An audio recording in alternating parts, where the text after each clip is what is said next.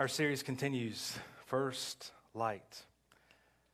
And it, it's not just a generic series about light and how it's a great image for, for our God, but there's actually a thrust to this theme. And that it, it is this, it's that God's light moves toward darkness, so that light may sink in and flow out toward others. You see that trajectory, you see that thrust, you see. This isn't a series about God, take us out of the pain, take us out of the struggle, beam us up, as it were.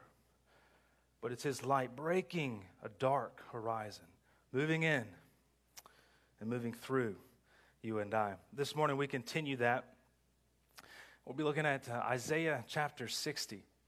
You're welcome to turn there as we get ready uh, for, for week two. One of uh, Stephen Covey's habits, I don't know if you've read, maybe the seven habits of highly effective people, is, is that an effective person begins with the end in mind. There's a book that was recently published a few years ago, um, and it's a meditation on Ecclesiastes, and it says, living life backwards. What are these ancient principles that these people are drawing upon? You know this, it's it's pretty intuitive. When you begin with the end, when you begin with what it will be, what it should be, it guides the here and now. It controls even decisions made now. You could say it's wisdom borrowed from the future to walk into today. Well, this morning, God is speaking through His prophet Isaiah, and He's telling His people the end, so that they might be strengthened for the now. Let's listen in. Isaiah chapter sixty. We'll begin with verse one. We'll be popping around, and I think I've communicated the right verses, but if not, uh, just hang in there. Verse one. Arise, shine, for your light has come, and the glory of the Lord has risen upon you. For behold, darkness shall cover the earth, and thick darkness the peoples. But the Lord will arise upon you, and His glory will be seen upon you. And the nations shall come to your light, and the kings of the brightness to your rising. Lift up your eyes all around and see. They all gather together, they come to you. Your sons shall come from afar, and your daughter shall be carried on the hip. Then you shall see and be radiant. Your heart shall be thrill and exult, because of the abundance of the sea shall be turned to you. The wealth of the nation shall come to you. Verse fifteen. Whereas you have been forsaken and hated, with no one passing through, I will make you majestic forever, a joy from age to age. You shall suck the milk of nations. You shall nurse at the breast of kings. And you shall know that I, the Lord, am your Savior and your Redeemer, the Mighty One of Jacob. Instead of bronze, I will bring gold, and instead of iron, I will bring silver. Instead of wood, bronze, instead of stones, iron. I will make your overseers peace, and your taskmasters righteousness. Violence shall be no more, shall be heard in your land, devastation nor destruction within your borders. You shall call your walls salvation, and your gates praise. The sun shall be no more your light by day, nor for brightness shall the moon give you light. But the Lord will be your everlasting light, and your God will be your glory. Your sun shall be no more go down, nor your moon withdraw itself, for the Lord will be your everlasting light. And your days of mourning shall be ended. Your people shall all be righteous. They shall possess the land forever. Verse twenty-two. The least one shall become a clan, and the smallest one a mighty nation. I am the Lord, and in its time I will hasten it. Let's pray. Father, make the light of your Son lovely to our hearts, to our minds, and to our bodies this morning. Amen. Israel was, or excuse me, Assyria was making its way to Egypt. It was ready to plunder the known world. It was the powerhouse. It was the United States. Here lie this puny nation state called Israel in its way. Exile. Then the, then the Babylonians come. They're the, they're the next big boys. And the death nail on Israel's hope is laid in with the temple being destroyed. God's people are exiled under the powers of pagan worlds. And they're looking out across their landscape saying, God, look at these terrible people. They, they pay you no regard. They have no respect for you. They, they, they are perpetuating a worldview that is dark. Have you seen how they treat their kids? Where are you? Our voice sounds like this. Can you believe that they did that? What was he thinking? God, why, why, you should do something about him. You see, Israel had, had, had mistaken its eternal relationship with its covenant king as something to just reduce to a ritualistic relationship. It had made the errant assumption that if I continue to do this, go to church, give good deeds, then my relationship will be unbroken. Jerusalem will never fall. The temple will forever reign. Folks, we make that same unfortunate errant mistake. In a small town, you know what this is like. We we look at other people and, and, and we give out these scarlet letters, right? We, our eyes are so transfixed on the failures of others. Israel's eyes was stuck on the, the pagan religious practices of its foreign lands, paying no regard to home. You see, we're shocked by other sins instead of saddened. It's subtle. The pastors that are most susceptible to moral failure, you ready? Are the ones that don't think that'll happen to them. We know about this when, when words move around in our small town quicker than we've ever uttered them, and it gets twisted. And, and instead of people being saddened and saying, Lord, thank you, I, I, it's only your grace alone that I'm not uh, done X, Y, or Z. Instead, we look quickly out to those that are, are the quote-unquote dark ones and ask God to, to, do, to intervene. And boy, does he. But he starts with you and me. You see, this is our deadly weakness. This is our deadly weakness. And so this morning, what you and I need, you and I need God's light. You need God's light. I need God's light. Not them, you, me. You need God's light to shine on you. You need God's light to shine through you. And you need God's light to shine for you. Shine on, shine through, shine for. Verse one and two, we see, arise, shine. I, all I could think about was this nursery rhyme. Arise and shine and give God the glory. It, it was turned into a terrible joke by a mom who was trying to wake you up, right? It's like, get out of here. But I think that's helpful to get, to get you engaged with what's happening. This is this this this promise of hope is is is is intended to bring about anticipation, to bring about excitement. You know, it's it's that oven timer. As the smell of brownies is wafting through your home, and you're waiting for it, you, you can hear it going, doo, doo, doo, doo, ding, and then all of a sudden you're ready, right? It's, it's your mom, your grandmother, looking out the window because she was told that, that your war hero was coming home. And it's that car that, that just peaks the surface. That's what arise.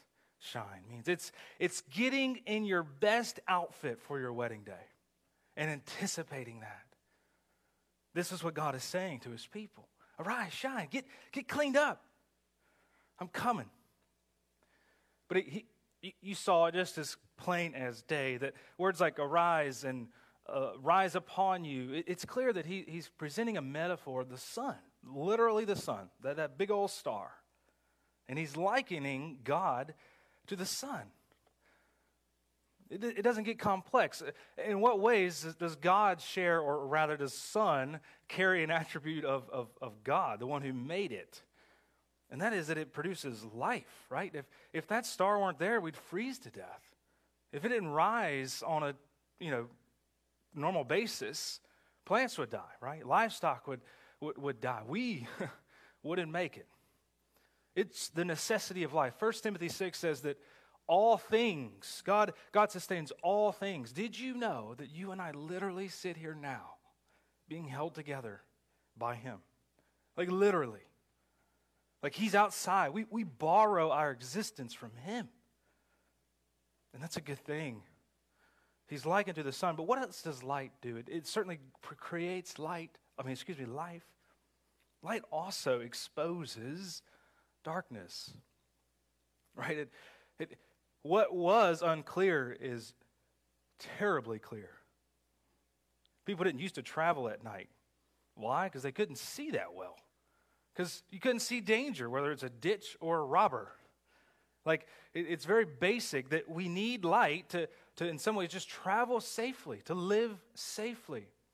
And this is where this message um, might be one of the most Baptist messages I've ever preached. And I couldn't help but think that, to ask you this question, has God's light dawned on your heart? Has it dawned? Because, you see, when, when it dawns on your heart, you, what you are denying becomes painfully clear. That your weakness and your flaw are, are put in front of you in such stark ways. I think about the pharmaceutical companies that are going to produce this wonderful vaccine. And I think, like, they don't use these, like, really dim lights to create a mood. They could care less about the mood, right? They want the brightest thing to expose anything as they're manufacturing this product, this life-saving product. God's light shining upon your heart exposes this, and not in a shameful way, in a painful way.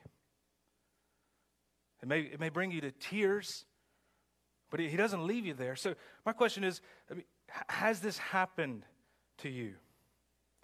There's a, there's a book in the Bible, and this is how you can tell. There's Romans chapter one and, and two and three, and you know, to, to the modern, um, apart from God ears, it, we take offense to it.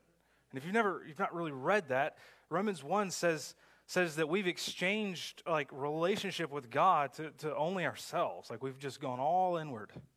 Romans chapter three, uh, Paul quotes a passage that says we don't do anything good.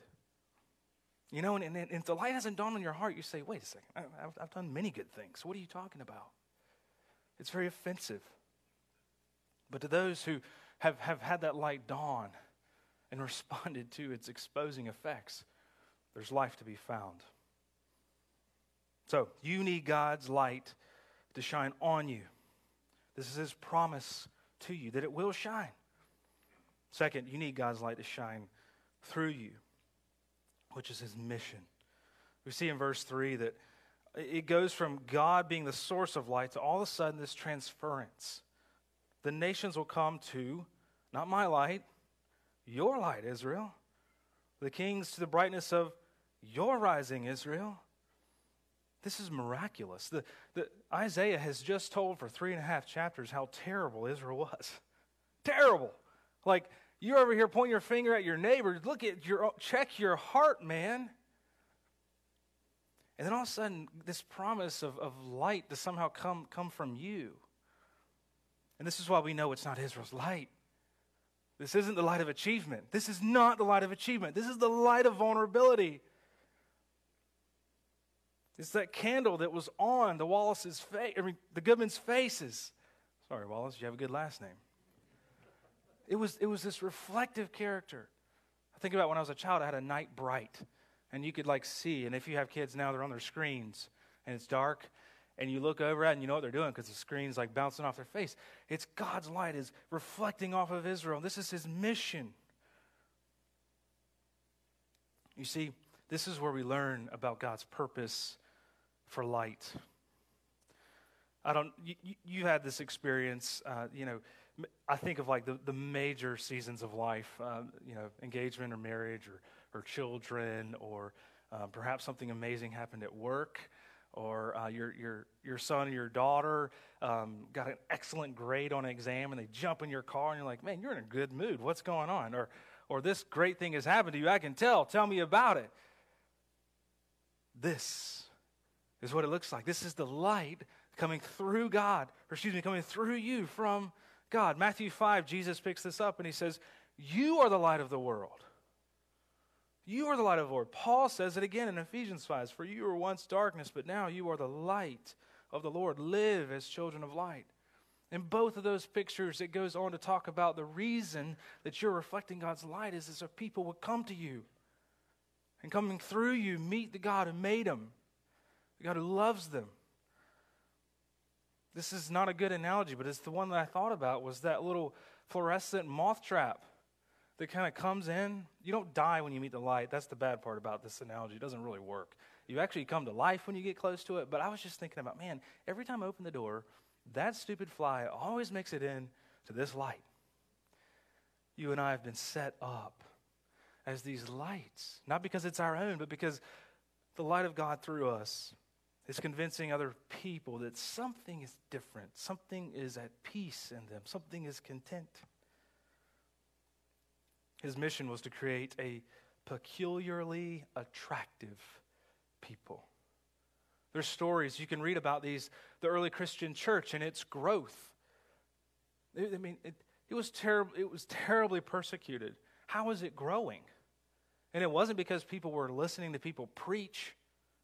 It wasn't. It was because people were, were, were living with such honesty. People were living with such integrity. And, and as they did business dealings, they weren't trying to rob you.